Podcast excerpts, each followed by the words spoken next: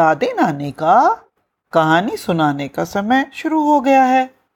दादी नानी बच्चों के लिए एक राजा की कहानी लाई है, जो कहानी सुनने का बहुत शौकीन था। तो बच्चे, आज की कहानी सुनने को तैयार हो जाएँ। एक था राजा, उसे कहानी सुनने का बहुत चस्का था।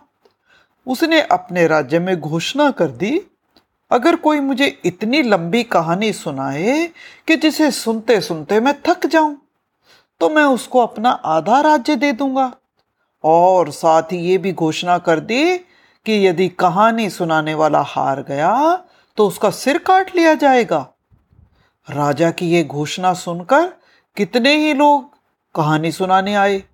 किसी ने एक दिन तक कहानी सुनाई तो किसी ने दो दिन तक सबको अपने अपने प्राण गंवाने पड़े। एक दिन एक आदमी आया और बोला कि मैं राजा को कहानी सुनाऊँगा। मंत्रियों ने इसे बहुत समझाया, लेकिन उसने एक न मानी। लाचार होकर उसे राजा के पास भेज दिया गया। नए कहानीकार को देखकर राजा बहुत खुश हुआ और उसने अपने राजा से आसन पर बैठते हुए कहा अच्छा अब अपनी कहानी शुरू करो। कहानी सुनाने वाले ने कहा, मैं अपनी कहानी शुरू तो करता हूँ, पर आपको बीच में हुकारा देना होगा। राजा ने इस बात को स्वीकार किया। उसने कहानी शुरू करी, एक था राजा, वो अपनी प्रजा को बहुत चाहता था। एक दिन उसने सोचा, अगर अपने राज्य में अकाल पड़ा तो क्या होगा? और सोचते सोचते उसने अपने मंत्रियों को बुलाया। राजा ने आज्ञा दी कि एक बखार, यानी अनाज रखने का घर बनाओ, जो बहुत लंबा हो, एक योजन लंबा और एक योजन चौड़ा और एक योजन ऊँचा भी हो, उसे चावल से भर दो।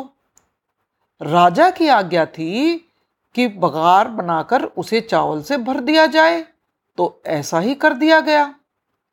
इतनी बात सुनकर राजा बहुत खुश हुआ। फिर उसने क्या कहा? सुनाओ, आगे क्या हुआ भाई? कहानीकार ने कहा, राजा की चिंता जाती रही, लेकिन दुर्भाग्य की बात उसके बखार में एक छेद रह गया। वो छेद इतना छोटा था कि उसमें केवल एक चिड़िया समा सकती थी। देखते देखते यह खबर दुनिया भर में फैल गई। और दुनिया भर की चिड़ियाएँ वहाँ इकट्ठी हो गई। राजा ने बहुत उत्सुकता से पूछा, फिर क्या हुआ? कहानीकार ने कहा, फिर एक चिड़िया आई।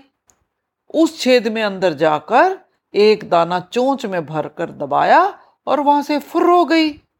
राजा ने पूछा, फिर क्या हुआ?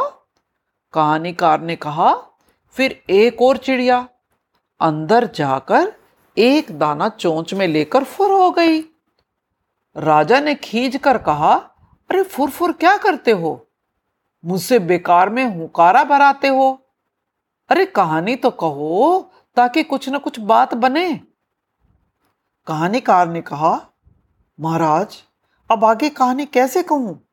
अभी तो राजा का बखार भरा पड़ा है और सारी दुनिया की चिड़ियाएँ बाहर खड़ी हैं। जब तक सब चिड़ियाएँ बखार से दाना नहीं लेके जाती और बखार खाली नहीं हो जाता, तब तक कहानी आगे कैसे बढ़ेगी? राजा सोच में पड़ गया। ये फुरफुर वाली कहानी तो उसके जीवन में समाप्त होने वाली नहीं है।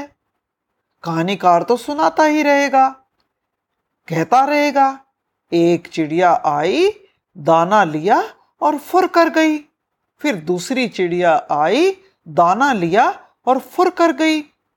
वहाँ तो चिड़िया भी बहुत सारी हैं और दाने भी बहुत सारे हैं। अब तो राजा को लगा कि अब तो हार माननी ही पड़ेगी और अपना आधा राज्य इसको देना ही पड़ेगा। तो राजा ने कहानीकार को अपना आधा राज्य दिया। तो बच्चों, आज की कहानी यहीं खत्म होती है।